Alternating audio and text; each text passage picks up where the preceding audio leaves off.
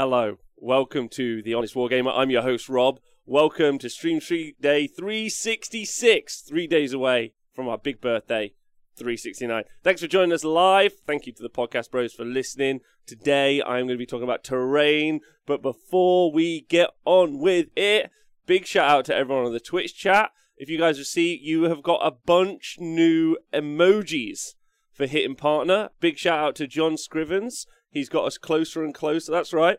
We have a stay hydrated emoji right in there. Tom Dix, thanks for pointing that out. Big love to you. I'll take a drink. Mm-hmm. We got a new Grot Gang emoji. The hashtag Owen fans is super important. Dave Fraser, thanks for resubscribing. Also to Militant Snowflake for resubscribing. Big love. That 500 point stomper emoji going to be real useful. Real useful come Saturday, uh, is all I'm going to say. Uh, and don't forget to use the raid one at the end of the show. We're definitely going to raid someone. I mean, uh, just like Tom Dick said in the chat, uh, Gus the Hut was a little delight yesterday when we went and raided him. He sent me a message last night, which was super lovely. Uh, so loads of love to him. Uh, so no more YouTube at all, or just no more live streaming. No live streaming to YouTube, but all of them will be watchable on YouTube. Uh, I think there are a way to. I think there are adverts on the Twitch platform. I'm going to try and turn them off. That's one of my like admin jobs today. Uh, I think there are like pre-roll adverts during the Twitch stuff, and I apologise about that. So I'm going to try and get rid of that. Uh, Dreadwoods, thanks uh, for saying hi. Uh, big shout out to you is what I'm going to say. Uh, time somebody else out. You can't time me out. and thank you to Dawn Shade for subscribing. Uh, so yeah, hope you guys enjoyed the new emotes. They are just some of a swath of new emotes that are coming in. Um, super happy, and because we're a partner, thanks to you guys, we're able to get them instantly okayed. So if we do come up with something funny, uh, we'll be able to, who knows, do what. Uh, I'd like to ban Windows as well. Right, okay. I uh, hope you're all well. Thanks for tuning in. Thank you to everyone on this Wargamer Patreon. Literally couldn't live without you. Thank you so much um, Podcast Bros. I'm going to be doing a very visual sh- t- show today, talking about terrain. But I would like you to like come and watch it, or let me know what you're thinking. Oh, and thanks for the uh, the hype train, gents. Uh, that's right, big whoop whoop uh, in the chat. Level one completed. Um, oh, Bling Marine finally getting tuned in from the beginning. There we go. Uh, a Reaper. So, how many Idoneth boats are we going to smash during today's discussion? So many. Uh, Nick, I hope Nick. What do you think of the emotes? Uh, they're good, right? I would like to ban the word Warhammer. Okay, I won't say that for five minutes. right. okay, we're going to talk about terrain. I'm going to talk about it in. Oh no. Uh, we're going to talk about it in two ways. Uh, my computer's updated, so my camera might get all fucky. I apologise. We're going to talk about it in, in, in two situations. Is what we're going to talk about. Um, uh, the train I'm doing is going really wonderful. Thanks very much for asking, Hawkeye. But one of the things that's happened is with the Super Series and now doing even more terrain for our venue, one of the things that is very, very conscious to me is how to produce the best terrain to play games with. And this doesn't just mean for myself, this means for a tournament setting. This the the venue that I'm in, the TSN Arena, is only designed really for tournament wargaming. Yeah, we'll have some fun events here and we'll do some really fun stuff. But tournament wargaming is what we're here for. Now, that doesn't mean cutthroat tournament wargaming. It just means really, really like well thought out and considered wargaming. That's really what I'm aiming for. And and the terrain is an important feature. So, you can't ban the word terrain in a show about terrain. How does that make any sense? Fucking Twitch chat. Um, uh, Lord Idiot Wind, thank you for resubscribing. Big love to you. Uh, and also uh, Zogit, uh, Jog PLC. Uh, oh, Matty, uh, thanks for donating 100 bits. Ah, oh, Bradley, Bradley, I'm doing that thing later after this show. It's my next thing I'm doing. Okay.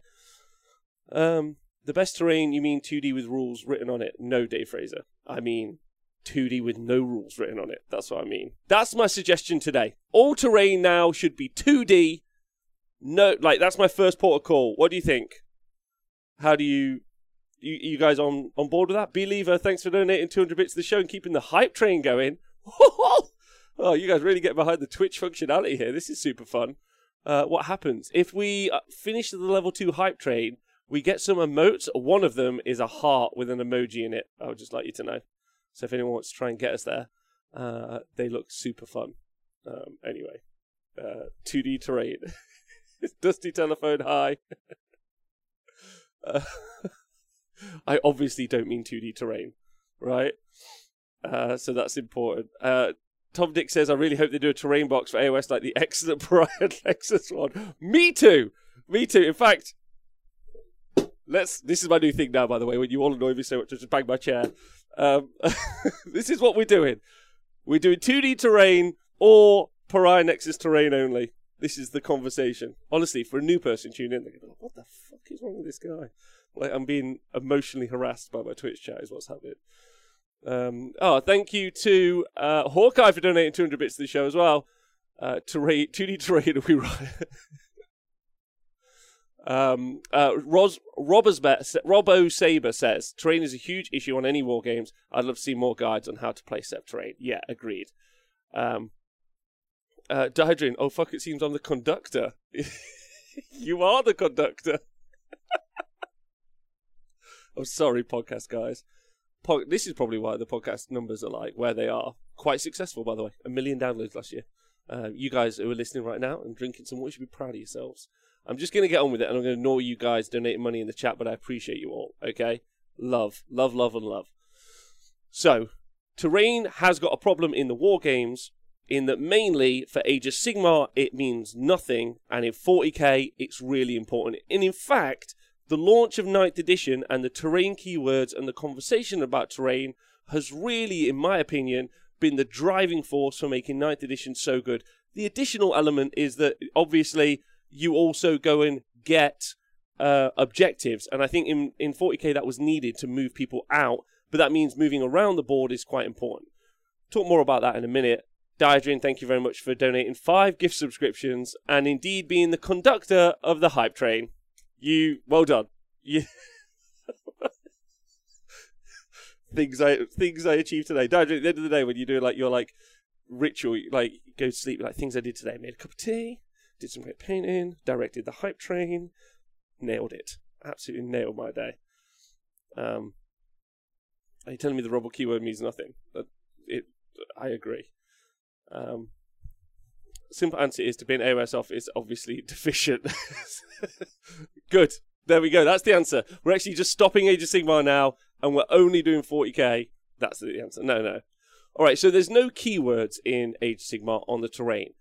Most importantly, the way the terrain works is you have mystical terrain, and sometimes that gives it an effect. But how you physically interact to the it's going how you interact with the terrain doesn't impact the game at all, other than, in my opinion, negatively. Let me let me let me kind of like break this down a little bit. I think the terrain is almost always just in the way when you're trying to do micro movements, basically, yeah, or it's something you're trying to jank for your advantage. Those are one of the two things. And I don't think that that should be how the terrain works at all. I think the terrain should block how you move around the board and create a dynamic space in which to play, like a map should. And I don't think it should make the micromanagement of piling in and other resources really difficult, right? So I would argue that it needs a real look at, and I don't think the I don't think Age of Sigmar 3 is necessarily going to solve that problem. And I think we can solve it with some really, really easy easy keywords, super easy keywords, and I've been thinking about this a lot, and it's what I'm going to put in effect at the arena. Now, if Age of Sigmar 3 comes along and it has a bunch of other stuff, I'll obviously revisit this show, and I'll obviously revisit this. I'm going to try and put this out as a blog post in the next couple of days, as something so a little bit more visual, so people can read through, and when we have battle plans and maps for this version of Age of Sigmar, I'm going to put a bunch of maps out, and then for Age of Sigmar 3, whatever the battle plans are, I'm going to put a bunch of maps out for those as well. So if you are very much like, uh, like very much like Ishika's done for the WTC, so if you are planning on playing Age of Sigmar, or you're playing playing Age of Sigmar 3 and you want to do some some terrain setups and boards, we'll create something for it, and uh, and I'll explain why uh, in a minute. Not 2D terrain, never 2D terrain. I just would like to point out no 2D terrain. Uh, let me see what you guys say in the chat before we go any further. Um, Woods plus Chameleon Skinks equals fun and effective use of terrain, in my opinion, says T Man Cash. Uh, sure. Okay. Um, I'm looking forward to banning L shape in the 40k show later. I'll drink some water. Thanks, boys. Uh, thanks uh, to Pedro Fantastic for donating 100 bits. Big love to you. Mm. Uh, is this War Machine now? No, I. So I'm going to give you some examples. We're going to go to some examples, yeah, where I think it's problematic. Everyone seems to like be under some sort of fucking magical illusion that this isn't a problem. So I'm going to show you guys that it is a problem, yeah uh, because I've been traveling around the world looking at loads of different events and loads of things. So the first thing you can see here, so this is a game from Facehammer GT last year, right? So there are two core problems with terrain at the moment in Age of Sigmar. Number one, that it requires true line of sight almost all the time. Therefore, it's incredibly hard to block shooting units. I'm going to show you some examples of this in a minute. That's our core problem. Core problem is shooting is strong and there's nothing to mitigate shooting. Really, really important. Yeah. Second problem is the fly keyword and also terrain as it's used is super negative in a 3D space. 3D terrain should be on the board. I want 3D terrain on the board, absolutely, but it shouldn't be micromanaged up and down. And it's super, super like rubbish. Okay, so I'm gonna I'm gonna go through it. Uh, they do suck ass, but we can fix it in real. I got four keywords that we're going to give to terrain, and it's going to make it super simple. So this example you can see, oh, to my left, sorry, but I'm looking to my right, that's super awkward. This example you can see here is a game, uh, round five of Facehammer GT 2019. Weird that I thought it was last year, but somehow a year's gone by. Um, where we saw Luke, who's playing the Idoneth Deepkin, going up against Richie's daughter's, uh, sorry, uh, Gloomspite Gitz, as you can see here. Now, Richie, as you can see at the top, has deployed all his Gits around his Loon Shrine, and most specifically, he is, um, uh, like, he's, he, he, the most important part is he's made it so that Luke can't get to his carrots at the back. As you can see, there are some Gits on the rocks, um, like, you know, there's all sorts of stuff there. Thank you very much for everyone helping us get a hype train. We've got some sweet new emotes if you want to use them in the chat. Um, I'm loving this. Uh, uh, choo choo, it's on the CV, lads. Let's go. Uh, um, so, now this is really important. What Richie has done as he's played his entire battle plan, his entire, like, decisions have been focused on protecting his characters at the back. Near where his hands are right now, you can see. Uh, I don't know if I mouse over it, you can see that. Uh, no but right around around the top, just the top of the Gloomspite, where where his characters are, and he's created a giant screen so you can't get to his characters. Now, what Luke has done, because it's within the rules, as you can see, you see his Idoneth bow on the far left. He's turned that sideways. That creates a three-inch gap. But even if even if Luke hadn't done this with the boat, you could have done it with the tall building on the far right.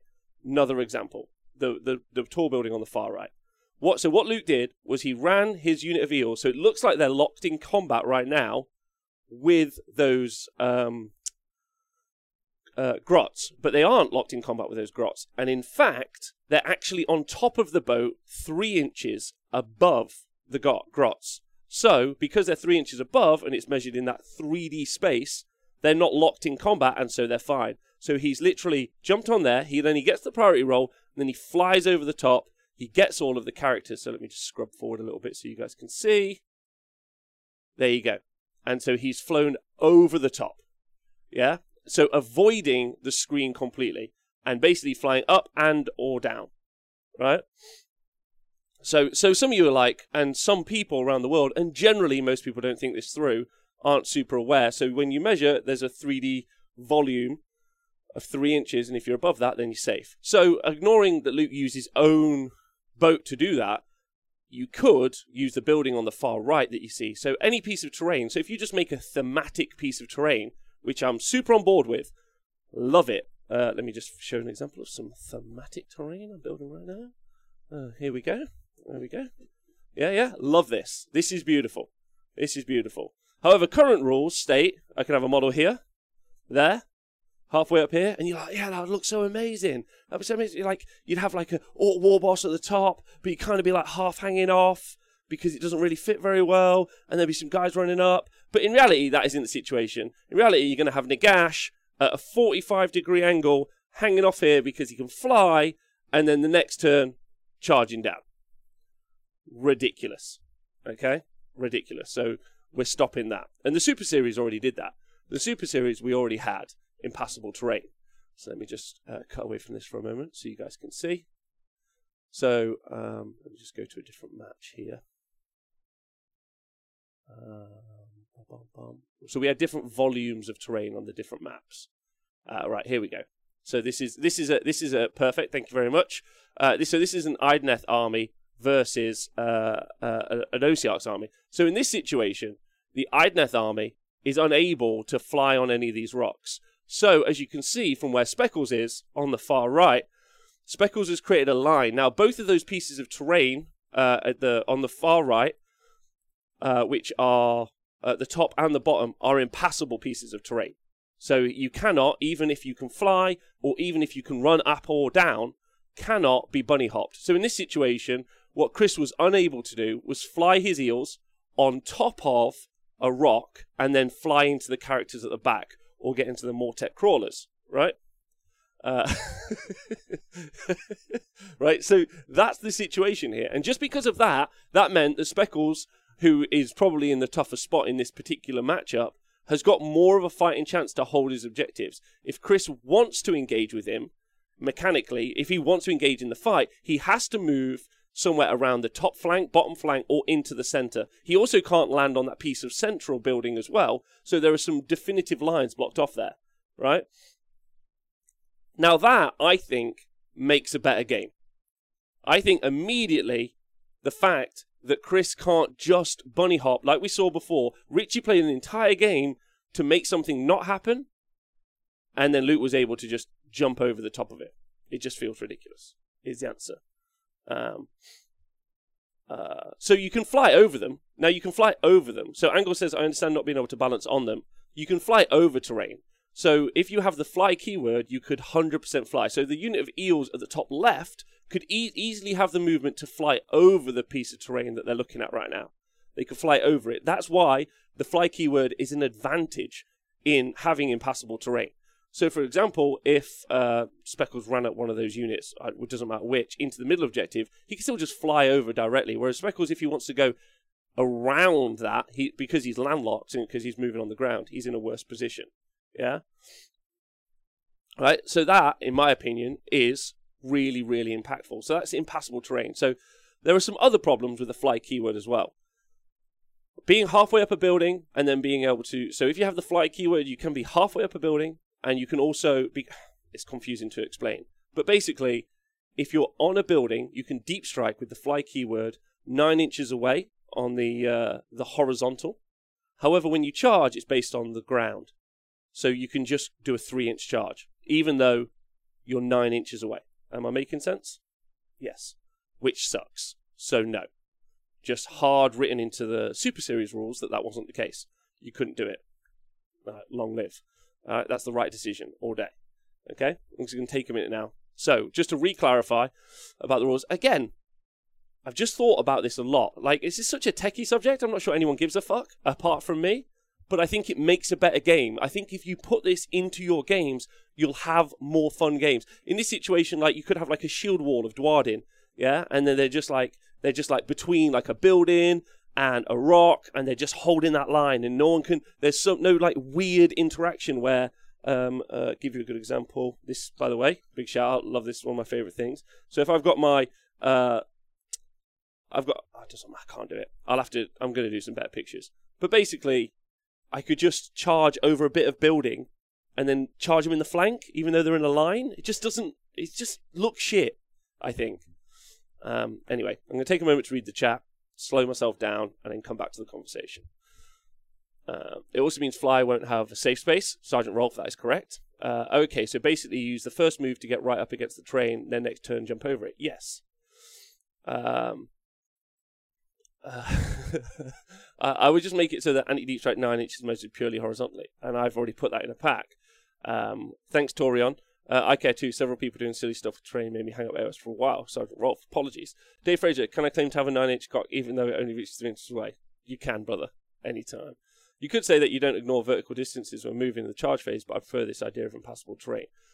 Okay, so so the two problems uh, that we're dealing with, uh, as I've discussed, are the fly keyword, and then now let's talk about mechanics.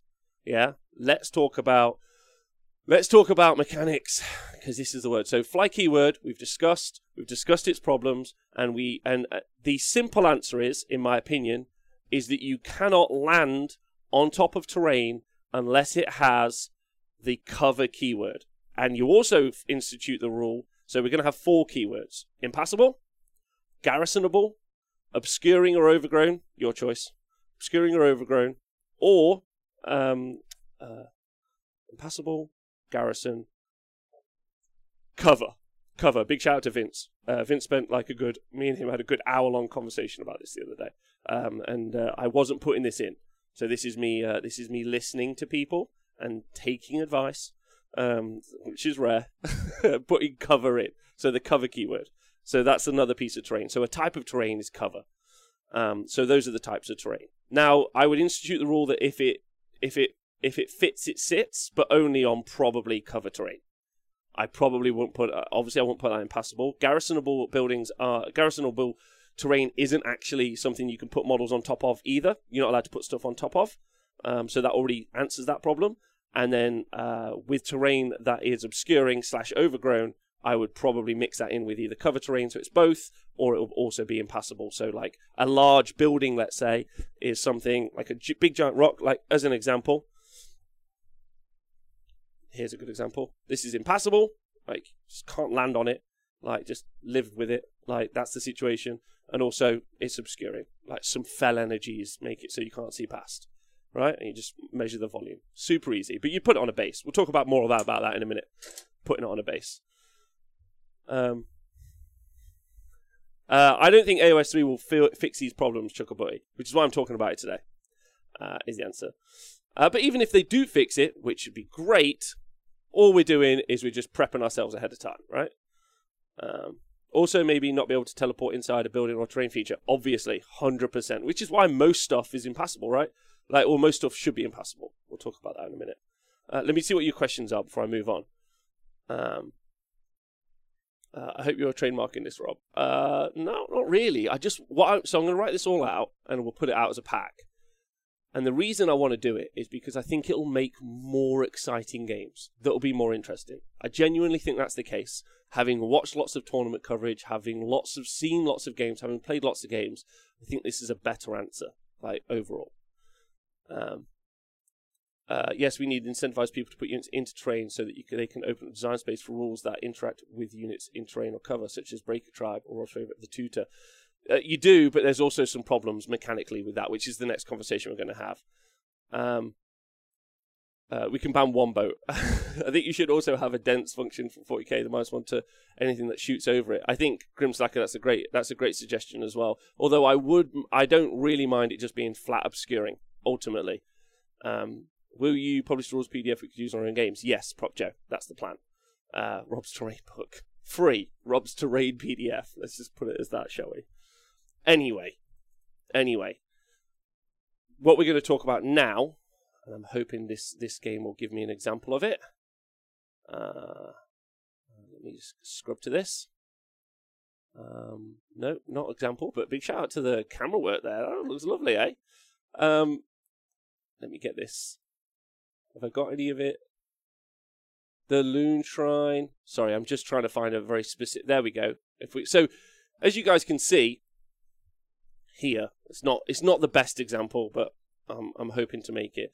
Richie's e- Richie's grots are on top of that rock, and at the same time engage with those eels, as you can see in the bottom. Right now, this isn't a huge issue because they're not really necessarily near loads of objectives, but I find, and I wonder how you guys feel about this, that having terrain near objectives, and most importantly, on top of having fights all over terrain like this, the micromanagement of it is super, super sloppy. Like, really rough. You're trying to, like, measure a model so it stays in coherency with the other model, and it's kind of like this. And then there's another one, and you're like, oh, I reckon I can get like four in. And then the other guy's like, oh, I think it's only three. And you're like, oh, how can you fucking tell? We're like, we've got models all over the place, and there's a bit of fern in the way. Again, I like that that's all on the board. I think it makes it thematic and amazing. That's what I'm putting my boards as. I don't ever want to detract.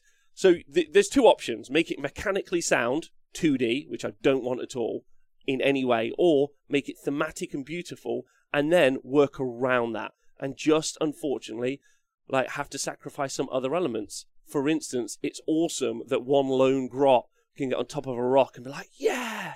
But at the same time, why don't we just not fucking have that? And then you can engage units properly in a good mechanical sense, right?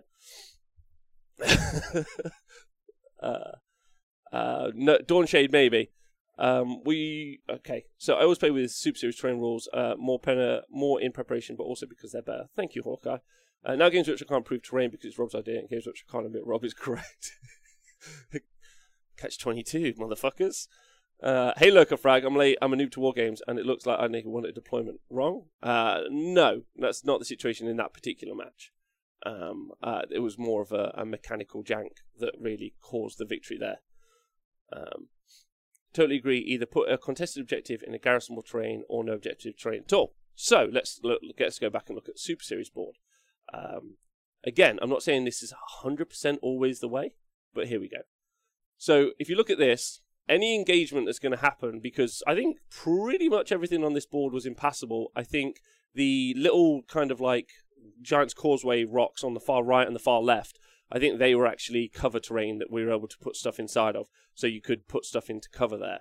But all of the fights are going to be engaged on clean surfaces. So where all the objectives are, there are clean surfaces for the engagement. So all of your piling and everything else. And because the terrain is impassable, even if Chris takes a bunch of his eels, let me try and find some other fights in this match.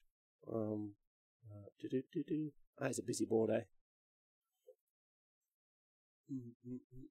There we go. So when the actual fight occurred, as you guys can see here, none of it is requiring any janky mechanics, right? On the far right. Yeah, all of the engagements, like, and, and Chris has obviously smashed this. All of the engagements have gone super well for him. He's engaged, but none of them are piling in or doing anything complicated over terrain or up and down terrain, which I think is like absolutely the right way. And if you guys have ever played a bit and or a lot, you'll have gone through this experience. You'll have gone through this experience where the the the the moving around little tiny bits is is useless. So in my opinion, a board should have a ton of terrain that's impassable or garrisonable or dense. We'll talk about the dense bit in a minute. Yeah. Or just some scatter terrain you have lying around, like a wall. Like a good example would be these barrels that I'm currently painting. Yeah. Um, you guys can see that these barrels. Just stick a bunch of barrels around, like as a little barrel barricade, and then when you actually get to a fight, be like, "Well, move these out of the way." Move these out of the way because I'm pretty certain like a monster can just smash these down, and that's we'll just get that out of the road. Um, the other problem that you have with mechanical terrain like this, uh, or with impassable terrain or cover terrain, um, is when you have the monster versus grot 25 mil hero. So let's say you were to create a piece of terrain that was on a base, and then you gave it some walls, some ruins is a, a classic example. You've got a 25 minute middle, uh, 25 mil grot in here. Now, if you institute the rule that it fits, uh, if it fits, it can sit on top, then your Maw-krusha isn't going to be able to get on top. Like, at all. And so he's going to try and charge it, but he can't get within half an inch because he's inside a piece of thick terrain. So, what do you do in that situation? That's a great question. Don't think there's an actual answer for that. Like, I don't think there is. That's why I don't think, truthfully, cover terrain should be in it. Um, but like there isn't. Like I think the, the immortal unit that the monster can't get at. Um, however, me and Vince have talked about this quite a bit. He seems to think it's super important, and one of the things that I would really like to do is get some adoption and some general consensus on this. And one of the reasons I want some general consensus is I want people to have more fun games. The rules as are are not fun to play with, and they're not engaging as a gamer. They do neither of the two things that you think that they do. The conversation that having nothing happen with terrain makes the game more fun is nonsensical. understanding how the rules work and then making them so they're better for the players, especially new players. Like a new guy's like, oh, I can't land on that. Cool. That's just in the road. And you get these amazing lanes, these amazing avenues of attack where you've got this like whole battle plan. And I think that's so clever and so cool. You can do so many fun things with it and hold a unit up and, and it makes the fly keyword stronger. The idea that losing the fly keyword so you can't run halfway up the building is is not good. That you can fly over something, really good. Um, uh, they do normally involve eels, but they also involve a bunch of other units as well. Just the examples I'm showing are currently eels. Um, is there an answer in 40k uh, engagement range? Uh, yes, but talk about more later. There's probably why terrain should be destructible, so the Maw-krusha you can just destroy the runes to get to a 25 mil hero. No, I'm not against that. I'm not against that. I think that that's a great little idea. It's a bit of an issue if, and that's why having cover terrain or any terrain you can go on at all is an issue. So let's say I have a uh, like a uh, I've based a piece of terrain. I've got a bunch of units on it. A monster comes up and smashes the terrain. I'm like, okay, I now have to remove that. I don't remove it. We'll just measure it from the ground. Like, okay, you you just make. I know the game is abstract anyway, but you're making it more abstract, and uh, and also in some situations mechanically a lot worse. I think. Um, I like the idea that a single grot can stay in the ruin, but the ruin just can't be an objective. Then it just doesn't matter. Agreed. I think all terrain should 100% be away from uh, the. You shouldn't have any terrain be able to be within six inches of the center. So, like, basically inside capture range of an objective. Chuckleberry, massively agree with you on that one. Okay, final thing to talk about. Well, final two things garrisonable terrain, yeah, and uh, so we've talked about cover terrain, we've talked about impassable terrain and how useful I think they are, and now we're going to talk about we're going to talk about line of sight blocking terrain. Line of sight blocking terrain is going to be very, very important in my opinion. I think it's something we 100% should put inside the game massively and like they do it in 40k and it works really well it makes infantry really good it defeats a lot of the problems that we have. It doesn't make shooting useless because you just have to move around but it does make the shooting worse which is the point. That's the point of it like to make the shooting a little bit worse and having line of sight blocking terrain and that's where area terrain is really important as well. Let's again look at this example that we're just looking at here. Now let's just say, let's just say, for argument's sake, that the unit on the far right is a unit that shoots. Yeah? It could be anything, right? I know it's not, it's actually orcs, but let's say it's a unit of handgunners or anything. And then the unit of eels at the top center, so the orange eels, those, so we're drawing line of sight. Now, if the piece of terrain between them was just obscuring because of a, doesn't matter, pick a reason, magical fell energies, hot smoke coming out from it, whatever. That's just obscuring. And the unit, like, and a few of the other pieces that we had around were obscuring. Those eels would be protected from that shooting across that line. It's that easy. It's that simple. Whereas right now, we don't have that. The only way it would be blocked is if one model couldn't see one point of the whole unit. This would actually make a whole bunch of units a little bit more viable, and I think would make the game far more interesting. You would still have a shooting line, for instance, that unit would have to move off the objective to be able to shoot into the top right, but then it would be a little bit off the objective, which they don't want to do. So, pros and cons. Works in 40k so well, and we should 100% have it in Age Sigmar. Like, super into it.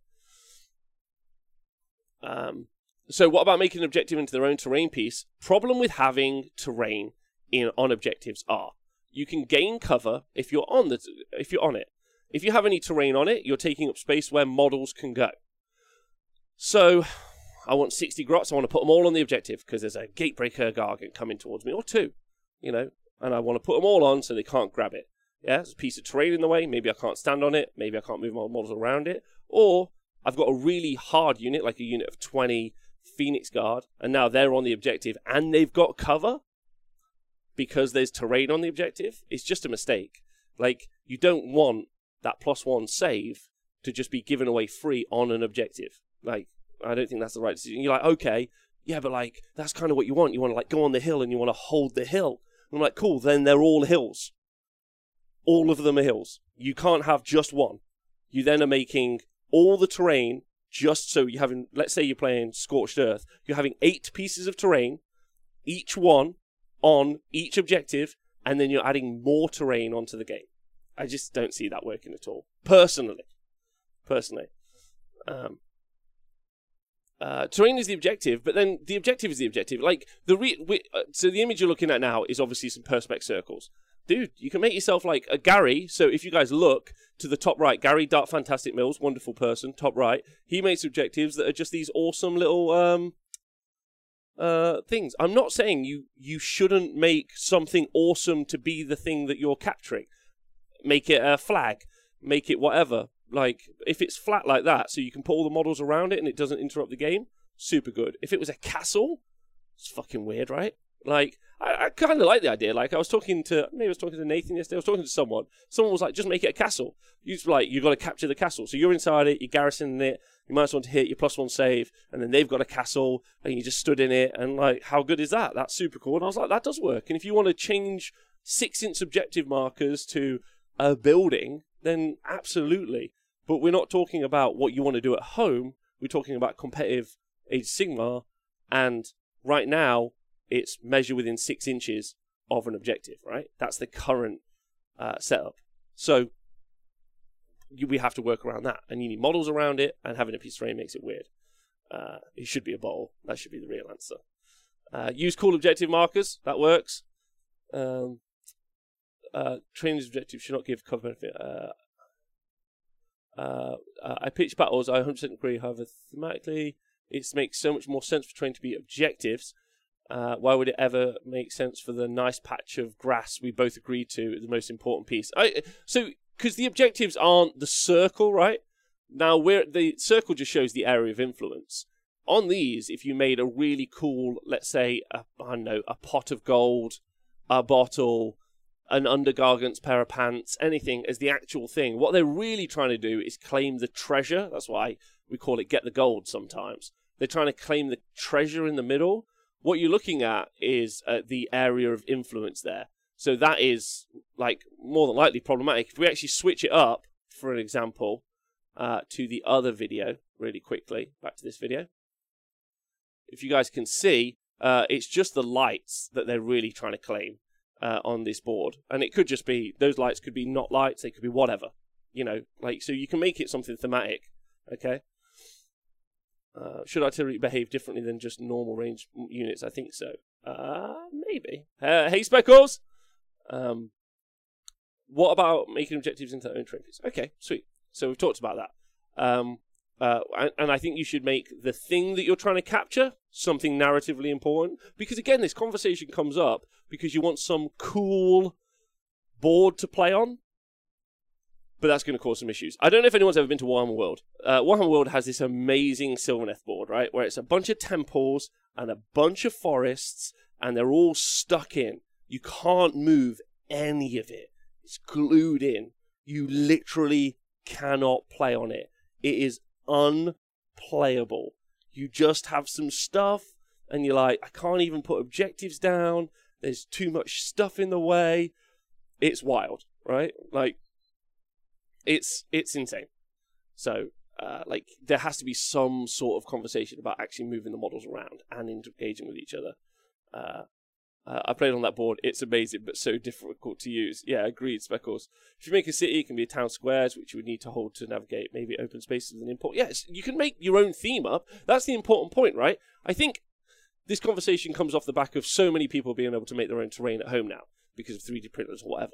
Yeah, so I think that this conversation is going to come up more and more, and that's why I'm hoping to do the show. Right, let's finally talk about garrisonable terrain. Because uh, garrisonable terrain, I think, actually is should be a part of it. I think garrisonable terrain makes loads of sense.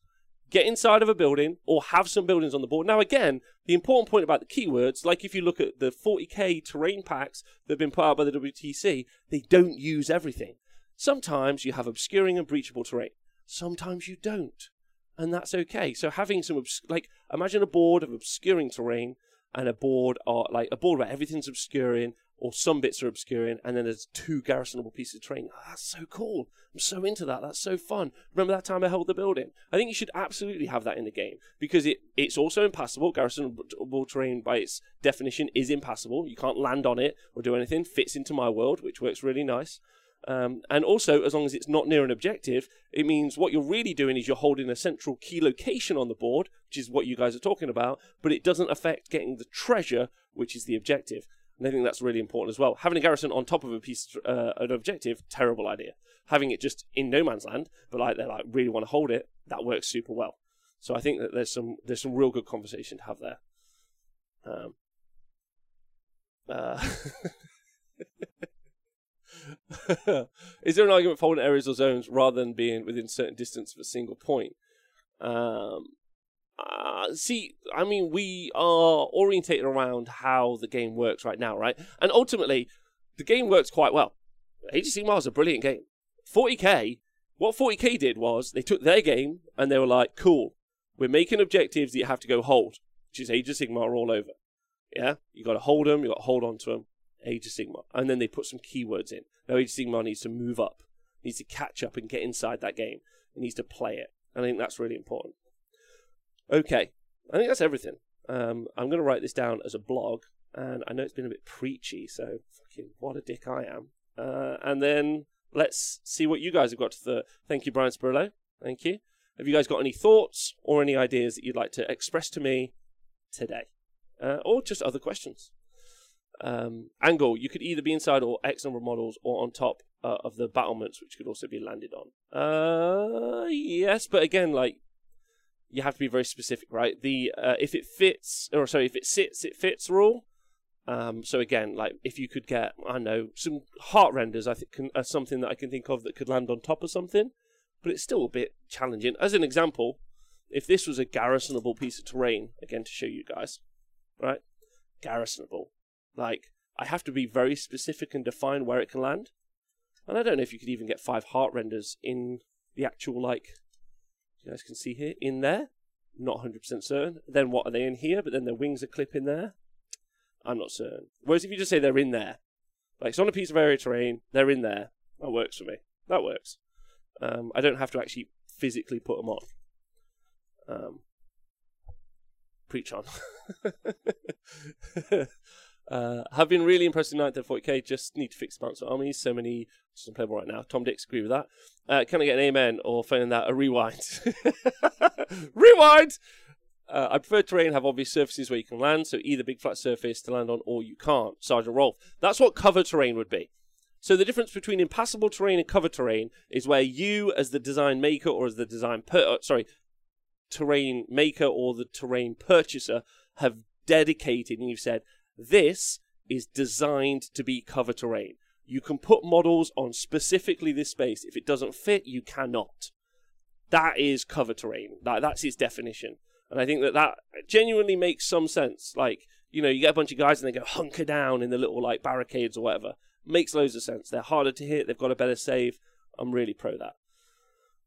Um, uh, what are the physical difference between cover and garrisonable? Uh, could you climb? Uh, could a climb of trees just be garrisonable? Uh, yeah, you see, this is the Zip Zap Rap. The point is, is to give some keywords so you can make the very coolest narrative possible, right? So having something that you decide is cover, like cover terrain, because models can be placed on it, or something that you think is garrisonable. Like I think a, a clump of trees could make a really good garrison if you put it on a base, you know, and you covered it. So I'm doing a mushroom forest at the minute um, so 3D printed mushroom forest. And I'm pretty certain I'm going to make that obscuring and also garrisonable. So that when you try to shoot through it, it makes sense. It's like blocking loads of stuff and, and also magic mushroom power. Just because lots of the answers to what I say are going to be magic power. like because it's a magic game. Uh, but then also garrisonable they can they're in a forest right? And then that also solves the problem of if a monster wants to attack the guys inside. Because the mushrooms are strong but i don't know if they want if they'll be able to stop a keeper of secrets um, or anything like that from actually punching through and getting inside it. So if you mean it garrisonable then the guys inside could be like cool uh, we're inside this forest and they can leave obviously but the the keeper secrets will run up and charge it and like be attacking everyone inside because it's garrisonable. I think that that makes a, that would make a really cool feature, and it makes sense how infantry and monsters will interact inside terrain, but make the terrain useful. That's what I'd say. Um, monsters can't garrison. Monsters cannot garrison. Um, I would obviously not make it so mon- monsters cannot garrison. There's your answer. Um, uh, also thoughts on how obscuring work. So one of the things about obscuring terrain, which I'm going to put into my pack, is obscuring terrain 100% uh, will ignore the fly keyword. Right now, if you have the fly keyword, you can ignore line of sight blocking terrain, and I just take that out of the game. That's ridiculous. Most of the major threats that can shoot can fly, um, and I'm not. That's just dumb, and it's just arbitrary. Like some, it, just some goon wrote that because they didn't really understand the game. There was no thought behind it. They were like, oh, whatever. It's just like just obscuring terrain, infinitely high. So fly means nothing to it. Um, so I would take that out, and I'd also probably put a wound cap on what obscuring is. So like you're having 40k. So most monsters like 10 plus wounds. So probably like um, if a single model has 10 or more wounds, then uh, you can't then it can't be obscured. So I think that's another positive change as well, um, because then you can't hide an Archaon or something behind obscuring terrain, uh, but you can hide like your blocker dudes, which I think is important. Um, I don't think putting a model in or complex features is ever the right rule. Uh, yeah, agreed, Zip Zap Rap. Agreed. Uh, super on your side. Uh, penalty to move when flying over terrain would be great. Uh, if screamers, see, I think we're impacting. F- I mean, we are impacting flying more than the they can do whatever the hell they want rule now, which I don't think should ever be the place. I think if I want everyone to generally adopt this for tournaments, which is what I do want to do, and I don't want to do it because I want to be the fucking king of tournaments. That's not the point. I want people to have better tournaments. I want people to have better games. I want people to be like, this is cool. This has made the game more fun and more interesting, and also the tournament seems fairer.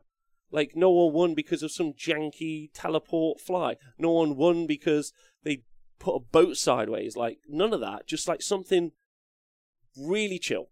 Yeah, like it just makes sense. I also think it makes the games more thematic, like more engaging, like one on one. Like it makes the board tell more story. Like, oh, I can't can't see through this magical forest of mushrooms. That's cool. Like, and anyone says it's not, it's fucking idiot. Uh, just gonna say that. Uh, I think you should ignore if both parties have fly, not if one or two has fly. Um, uh, ignore what, uh, Spuddy? I will I will not say that word. Uh, Stu redacted. I'm sorry if I say that so much. The problem with Garrison is if you had EG 20 Phoenix Guard, all their attacks can be concentrated on just a point of contact with the attacker. Prop Joe, I agree. I wouldn't say to make the whole board garrisonable. I would have terrain that's garrisonable. That's why it's all got different keywords. One of the things about having nice keywords like this is one of the things that we did at the series, which has got a word I can't say at the moment, Uh, attached to it is we made different density boards. So we had heavy, medium, and light density boards. So in a team format, you can pair into a board that's more useful to you. For example, if we had a heavily obscuring board, then you would not want to put your shooting units into it. Makes loads of sense. But also, it just makes the boards varied. So you aren't just playing on the same boards over and over again, but instead you could have one battle plan, and already you've got three ways to play it, you've got a light board, a medium board, and a heavy board. And so, and you could just do one that doesn't have garrisonable, garrisonable at all, if that makes sense. So that's my, those are my general thoughts. Uh, I'm, uh, I'm all for flying units being able to go low or fly high, so you have to choose between seeing and being seen, or obscured and not being seen them either. But I also think flying units just need to cost more points. Yeah, but we're not going to be able to affect that, so why don't we just affect the whole game wholesale? Uh, uh, uh, so the line sight blocking feature uh, of let's say Wildwoods is currently it gets ignored if either you or the attacking unit has the fly keyword. I think that's stupid. It should be only ignored if both the units flying. I just think you shouldn't ignore it at all. Like if it's an infinitely high mist of shadow, like who cares? Like who cares if you fly over it? Because you haven't you haven't flown over it. It's still like if you were if you were flying, if you're in a helicopter in front of an active volcano and all that smoke, you couldn't see behind it. You can eventually fly over it, but that's what movement is for. You couldn't shoot through it, right? So I just, yeah, like I, I yeah, it's, uh, yeah, yeah. I think it's interesting. I mean, I spent a few days, well, more than a few days on this, a few weeks on this, like in in different conversations. And I think one of the key points for everyone at home to like take away, and I know it's been a bit preachy today, so I'm sorry about that. It's been a bit bit rubbish. Um, oh no, I've enjoyed it. Like, and I, one of the things that I don't think is true is that what I'm trying to do is change the whole game for a very fringe few cases. I don't think that's the situation at all. Because if we take out being able to fly halfway up a, un- uh, a building, we take out um, the mechanics of moving stuff up and down, little bits of like frond, or I'm halfway up this frond, or not halfway up this frond. One of the things that I think would be really engaging and fun for gamers, it makes a better game. That's super, super important. Is having blockable lanes, impassable bits of terrain, and a block. So it's like I can't go around there. It allows you to set a trap. You can create like a shield wall of dudes, yeah, or you can put a piece in that's a trap so you guys can pincer move. You br- you make a unit not be able to fight in a straight line. One of the really important ones. Let me just go back to this. This is super important. I'm, I'm sorry I didn't bring this up earlier because actually probably the key point here. Um, let me find a piece of one of the super series videos. Uh, one sec. Uh, right, okay. So this one here for you guys to look at. Um, one second. Right, so here, if you look, the the objectives on both home objectives have got a piece of impassable terrain. Uh, so the one on the far right um, has got a piece of impassable terrain pretty much um, directly towards the next objective, and it's got a little lane to go between on the other two pieces on the on the bottom. Whereas on the far side, same thing uh, in a mirror. There's a piece of uh, terrain blocking uh, like a straight run. So what this does, and like if you think about something like focal points or like where there are two objectives like front to front, if you just put something in front of it, like no, you can't run in a straight line that way. Like it creates like dynamic gameplay. Am I going around the flank or am I pushing into the center? If I push into the center, the opponent's army could get me. It just makes you've got more decisions as a gamer, and I think that that's really good. That makes a more fun game for you to engage with your opponent, and it also means like you can make bad decisions, and that's cool. Like some guy out on a flank, like, what am I doing here? Um, uh, uh, I will not say frond. hey, Dad Brooks, big love to you. Uh, this is a super positive and healthy conversation for the community to be having. It's good to see someone taking a lead in it. Thanks, Pete appreciate you. I'm going to put it up as a blog post as well, so it should be should be something we could share around, and um, and I'll ref- refer to this conversation. I think, and I think it's another conversation I'm going to have again in the future in more detail. And 100% I'm going to do a terrain pack for this current version of Age of Sigmar and a terrain pack for the next version of Age of Sigmar. Now, it doesn't mean that's what you have to use, but it gives some ideas and how to create a fun board. And really, I'm going to tip my hat to Games Workshop on this. This is the important point. Yeah, even though, like, a lot of this has come up before they did ninth edition. Like they did some really, really positive stuff with ninth edition 40k rules for terrain. Really positive stuff. Like impacting the board really positively. And really all I want is Age of Sigmar to have that same quality that we can play with. So like props to them. Props to them and props to like all of you is what I say. Um, should terrain layouts be standardized in the name of game balance? No. I don't think they should be standardized, but I think if you just have two objectives in a line, just put a bit of impassable terrain between them, good start. Or a line of sight blocking piece of terrain. So I can't just stand there with my shooting unit and just shoot through, unless I've got sentinels. But that's like throwing the baby out with the bathwater. Like, as I saying, we shouldn't put line of sight blocking terrain in because sentinels exist. Stop the game. Um, Yeah, Rob, there is no way to identify different types of terrain in night. Brian, I, I, I, understand that. I still think there are ways to go, but I'm just giving credit where credit's due. Um, uh, diagonal symmetry in war games uh, tables have been staple forever. Who wouldn't set up a table that way? Says Elf. Agreed. Uh, loads of people, I think. Um, uh, not everyone plays Lumineth Realm-lords, though. Yes, agreed. And also. All right, good. All right, well, I hope you guys enjoyed this. Hope it wasn't too too preachy, and I hope it made sense.